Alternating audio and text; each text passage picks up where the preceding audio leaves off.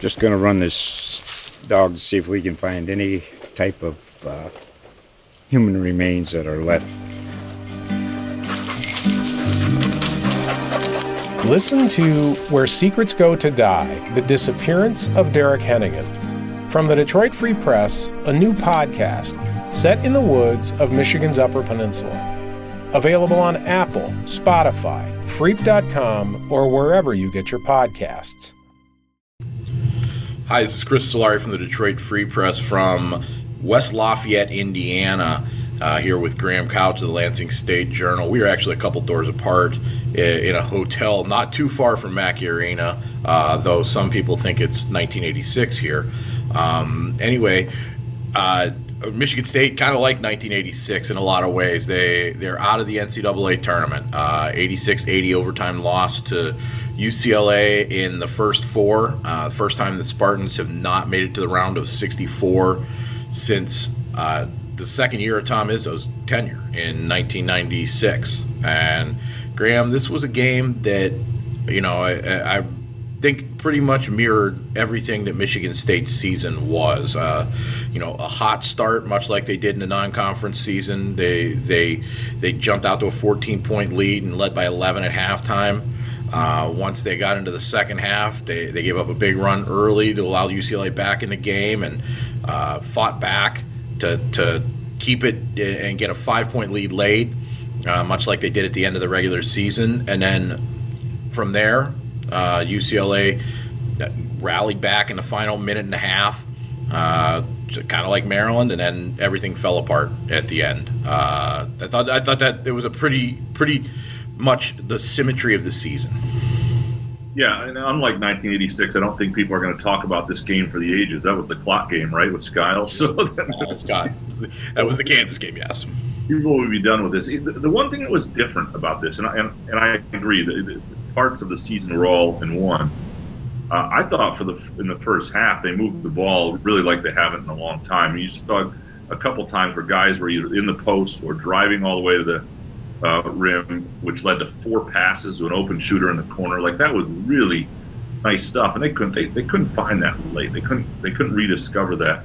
And you know, and to UCLA's credit, I you know the, my perception of the first half was maybe the Big Ten is just that good. Maybe Michigan State's going to make a run here.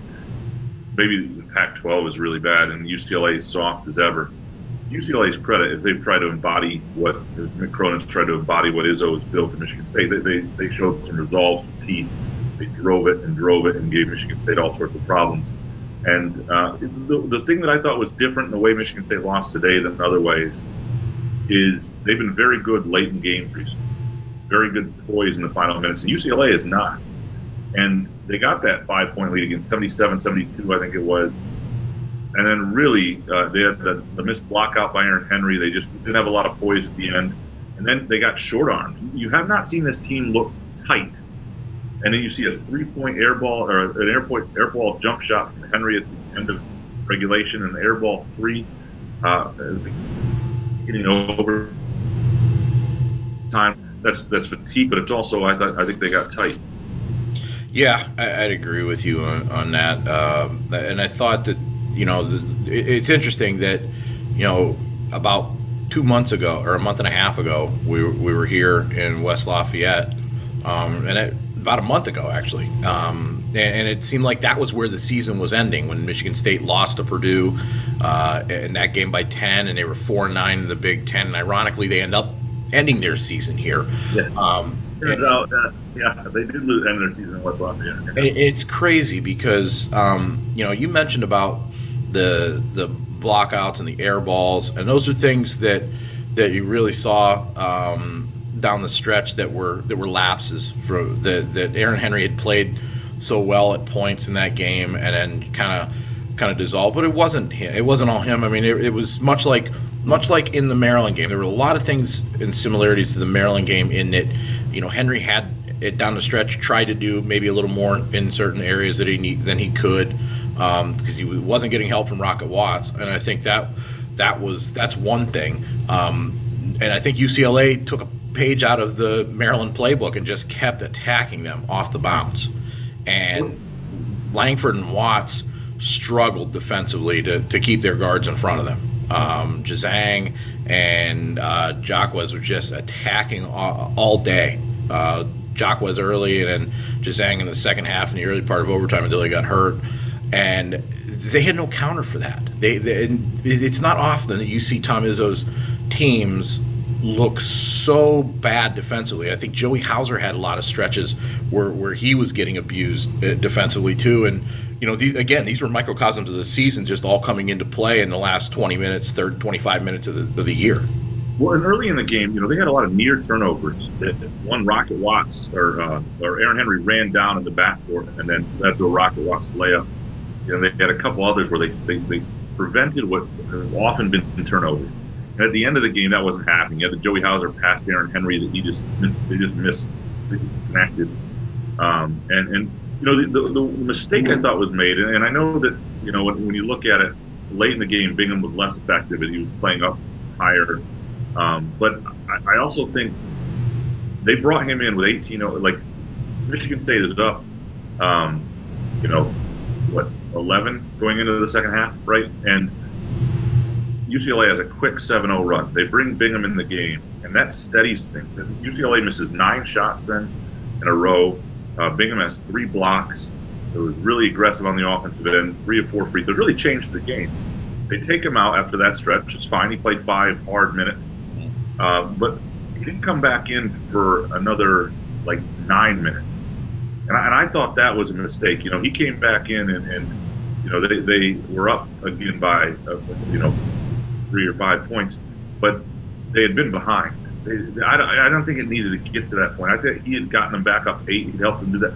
I thought I thought they just underutilized him a little bit, and, and that that was one of the things I think uh, Izzo may regret as he looks back on this. But, but I also think yes no though because I, you you have to remember that he twisted his ankle pretty fiercely in the first half. And so you don't know when the tightening might happen again after that, when you come out of the locker room after getting treatment. Um, so I, I, don't want to put too much on that. And, and, he was in there at the start of the the, the overtime period when, when went out and, and basically yep. seized the game, and, and Michigan State was turning the ball over, air ball by Rocket Watts. Um, you know, the Henry air ball at the end of regulation. Uh, you know, he had a hand in his face, but I mean, th- there were more than a few, and Gabe Brown in overtime as well uh, missed the rim by you know a good two and a half feet and smacked it off the backboard. Um, you know, the, what we saw uh, in that first half. Uh, I don't want to say it was a mirage because I think there were points in that second half where, where you saw it as well, but but they just it, it was the lack of consistency, and, and, it's you know these are two teams that have mirrored each other in that way and just not playing consistent basketball for 40 minutes and ultimately that extra five is, you know, Michigan State had a chance, um, but once you saw that that go the way that the the overtime period started, um, th- there was no recovery from that. Michigan State looked zapped. Yeah, and they they seem to lose their their spirit a little bit at the end. And look, I think it's been a long year. I think they're. Um, I mean, you think about the relief of going home whenever you're listening to this, whenever Michigan State gets home, and they don't have to do the daily COVID test. They don't have to do this this life they've lived since July that has been trying to get to this point and trying to do everything to have a season and all they endured. I, I think there's a lot of, of mental fatigue in this year, and uh, they'll be glad to get away from it. They wanted to win this game. I'm not saying they didn't want to win this game. Um, I, I, you know, I think in the first half they, they felt like they looked like a team that um, that was going to make a run. I want to ask you about a couple things. One, uh, I want to spin this forward a little bit if we start to, um, but I also the, the one of the things we ought to address because it was a storyline in the game was the um, the Gabe Brown situation at halftime. Gabe Brown is somebody who often, I mean, there's some defensive assignments that's not necessarily his strength sometimes. He winds up being the culprit on things. Happened again. UCLA hits a shot. Uh, Izzo was getting into him. They're going back and forth. Izzo grabs him as he wants goes to walk away, and social media blew up. And look, it, it's it's not a good look for Izzo because you're grabbing a player, and it's on national TV. And and, and two years after the Aaron Henry thing got overblown, you know. But um, I, I don't. I think this one will not be overblown. It doesn't seem to have the same legs Uh, but I maybe think in part because of the Aaron Henry situation and Yeah. how it was handled and how similar it was um, in terms of just a, the quick back and forth that people from the outside who haven't watched Izzo's coaching for a full season um, get kind of dropped into it during tournament time. Um, they don't understand the back and forth that these guys have with each other um, and the understanding. And I, I think Izzo was was pretty complimentary of, of what Gabe Brown did for them in, in the game too. He, he made sure to, to single him out among the guys, including Marcus Bingham um, and Josh Langford, guys that, that gave everything that they had. And, but you know that was a, a similar situation to Henry's in that you know he he walked away from Izzo and Izzo wasn't done talking. Um, except the other one, Henry was just still talking when he needed to be quiet in the middle of a huddle. Um, but you know, I think that's partly the the outsiders who don't see it. Um, and Well, I, I also think it's fine to be turned off by it. Um, it's not like if that's for everybody, and I, you know, I think you can respect that. I think the, the thing that made the Aaron Henry thing, uh, the, the outrage from outside and the, and the, the hot takes and all that stuff became worse than the actual. If you want to talk about ethical issues, what was done in covering that was in some ways worse than the actual uh, confrontation. Um, I, this this seems to like it'll blow over. People know who Izzo is largely. Take him or leave him, and that's who he is. And his players years later appreciate it. I don't know if Pete Brown appreciated it in the moment, but he played a, an aggressive second half. So I, I think that goes over. Let, let's let's spin it forward a little bit because I, I think Chris, people are going to start. What happens now? And there there are an awful lot of questions for this team um, and this program. Joshua Langford ended the press conference today saying this was his last game at Michigan State, and obviously he could get a week away from this, and there could be a conversation where that changes. But as of now, that's clearly where it's headed. He's done, and, and look, it's probably time. They got guys coming in. You know, rosters. at his position too, in particular. So, but it'll be.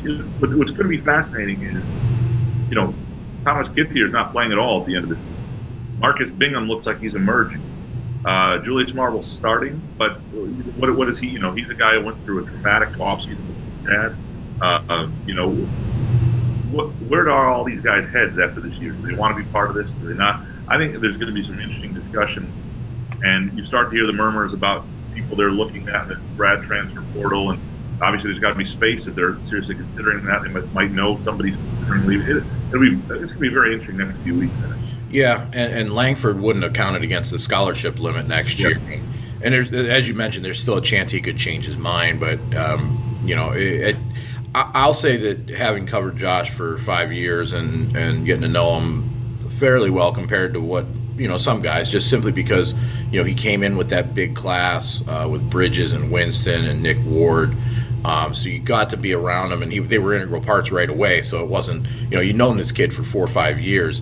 He seemed at peace with it when he said that today, uh, or tonight, this morning, whatever uh, you want to call it. Um, Well, and he had, if this is his final game, he played 35 minutes, five of eight shooting. I mean, he, he missed a shot late that was big, but uh, seven rebounds. He rebounded really well, I thought. Uh, uh, you know, three. yeah, that's you broke up a little bit, and a lot.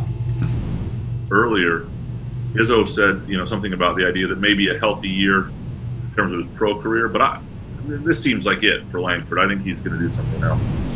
Yeah, it was interesting his phrasing. He says, "My last college basketball game at Michigan State," which Right. you know, which is a weird way to phrase it. You Um, can parse through that any way you want, right? Yeah. Yeah, I mean, you could. I mean, they've got it. He's got an extra year of eligibility, Right. and if he wanted to, he could probably petition for a seventh year uh, based on playing one game over the the limit um, the year he got hurt. At one half over the limit, really. Um, but uh, you know, I would. There, there's a lot of things in his life um, that you know outside of basketball or trying to chase the professional future, knowing that you know I've just played 35 minutes a game you know, and I- the- down the stretch. Um, I've shown all I can physically. Now I got to go and see if I can test it on the professional level. You can't har- you can't fault a guy, and, and it, you know he would have been off the clock in all honesty last year with Cassius Winston if he was healthy. Yeah.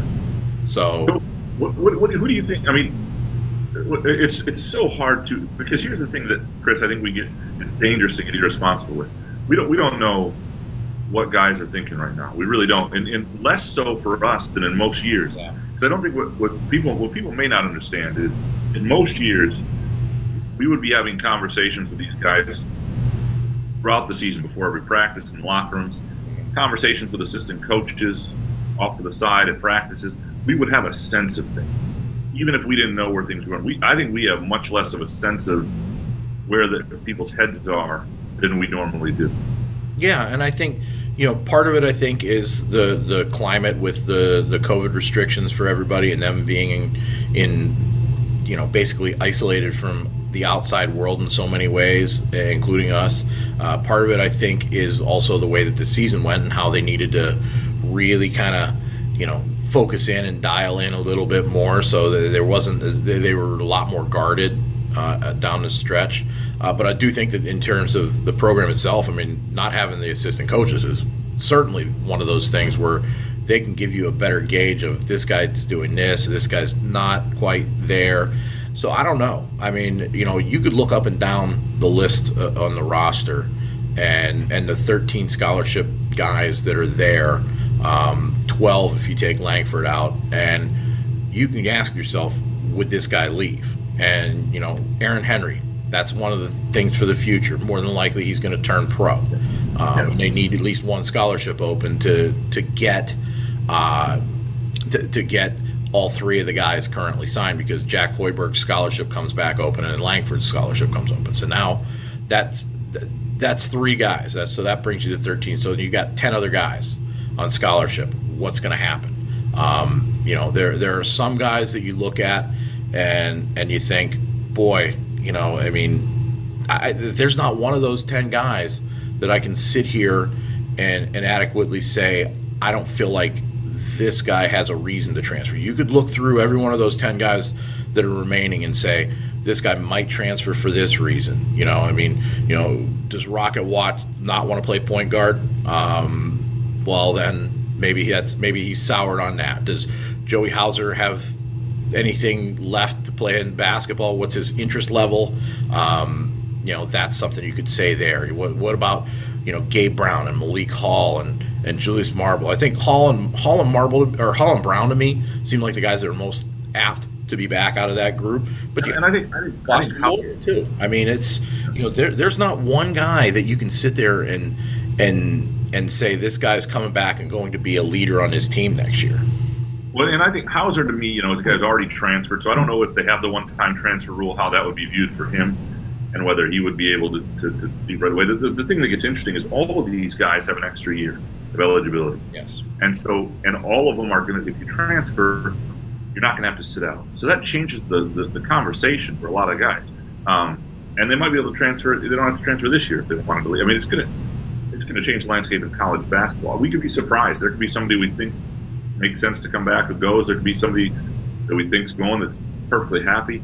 Um, you know, there's always talk about a guy like Rocket Watts, and then you see the moment between him and Izzo on the day that he performed in front of his mom. You know, where's his head? You know, does he, does he like the structure and like what they have going? You know, I can see a lot of reasons he'd want to stay as part of that program and have a true off season and develop into. You know, he, he needs an off season badly. I think Malik Hall needs an offseason offensively. He, he's a guy who, who, last year looked like he was on the cusp of things. And um, I think the, the, the, sophomore class, and, and a lot of if Bingham, is, is he a guy who um, feels like he's on the cusp at Michigan State, or is he a guy who feels like they're never going to truly give him the chance he needs and he'll be appreciated somewhere else? I don't know. I, I, I think those are those are things that get real interesting real fast and and that's where the conversation goes, really starting now. And and um, and obviously, uh, the other big question, Mark, is what's Emoni Bates going to do? I mean, if Emoni Bates reclassifies, where's the scholarship at this point? You know, if all let's say all those guys come back, they're they're at the 13 limit. Um, yeah. Christie with uh, and, and they don't, thing Aaron Henry leaves. I mean, Christie Akins and uh, and Brooks. I mean, that takes them to 13. They wouldn't have anybody open. So if they do, and, you know, you see them reaching out to John Har- Harrar, um, Aljami Durham. The Penn State big man would be a great pickup. Yeah, I mean, Tom Izzo was really complimentary of him before the Penn State game. Talked about the development and the process that that he showed in, in his four years at Penn State. So you can tell that there is some admiration there for him. But again, and, and I wrote about this. Uh, I don't know when it'll end up running. I think it maybe was going to run in print uh, in in Friday's paper, but. Um, yeah, there's also no chance or no telling if these guys are even going to leave their current schools.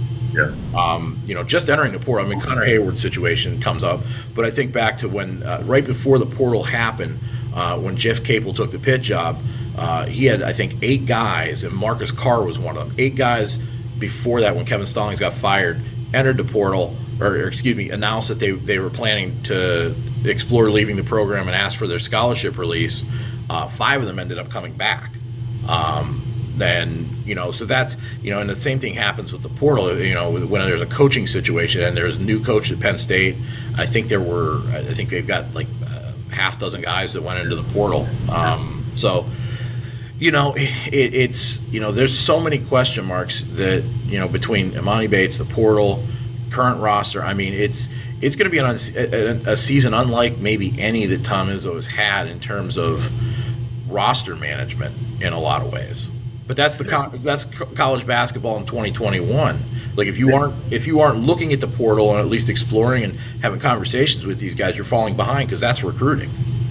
And you've got you've got to you know we look at next year as a year for Michigan State. Like well, they bring in these three freshmen um, who will change the identity. And I think you know you, you, you, if you had to put together a starting five right now, you would think like a Jay Akins and, and Max Christie are in it. But freshmen you know, we've seen talented freshmen on their own. That that doesn't win in college basketball. You, you need seasoned veterans to, to, make that go. And so, where's the development elsewhere? You know, I think part of me thinks when you look at like Hankins and, Christie and Pierre Brooks, what makes them so promising is these aren't one and done guys, probably. So it's really what they become in years two and three, maybe at Michigan State. And, and, but you know, can a guy like Gabe Brown really uh, take that next step now that Aaron Henry and Joshua Langford have gone. Um, and, and can Bingham become the guy in there. Um, you know, I mean, and, and I, again, I think Hall and Hauser, I think that combo could be pretty good for them with an off season and with a lot of, you know, I think because when we call him, he seems like a guy who has every skill in the book, just needs to refine them, needs to with consistency and to be a very good player by the time he's done. I think Joey Hauser needs to take a page out of the Aaron Harris book. Um, you know, you think about the offseason that Aaron Harris had in between his first year after transferring from West Virginia and his last year, the improvements that he made on the defensive end. I mean, there's no question that, you know, it, it, the two guys whose whose struggles on defense carried over to their offense or vice versa were were Watts and Hauser. Um, but Hauser in particular, uh, they would need him to, to take that next step as a defender uh, and, and, improve on that. And then, and then there's a guy like Hoggard who, you know, I mean, he's a freshman that year. He played. I mean, yes, there were lots of things he didn't do in terms of taking care of them as a point guard, but he was a true freshman. And his first year, now he may be, you know, I always joke about Hunter Dickinson's age, and Hoggard's actually older than him. So I mean, he, I shouldn't call him a freshman. He's actually he not. He's actually not though. There was an error in the media guide that made Is it. A really? Yeah. Back. True story. Playing with right?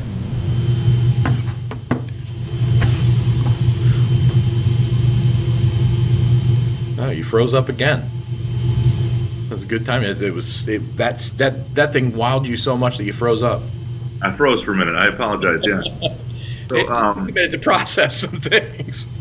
So, uh, but anyway, um, well, yeah, we, we should probably wrap it up here. We've yeah. got we've got a good good run here. The freeze is, is a tell. It'll be, it'll be an interesting few weeks. Um, you know, it, it, this is, you know, uh, you know, I, I, think the one good thing for MSU fan is, you know, there have been years where the tournament has either not happened, like last year, or ended early, like 2016 or the Valentine senior year, where there has been great regret and that has lingered over the offseason where you're, what if they had, oh, goodness, there, this, you know, yeah, this game wasn't fun for people. Yeah, it would have been interesting to see them get to play at BYU and maybe at Texas or something like that. But I think ultimately people will um, accept what this team did to preserve the streak. It was a flawed group, and and now you move forward and try and reshape things a little bit. Yep, I completely agree with that, and I think it's going to be one of the more interesting off seasons to watch for so many different reasons.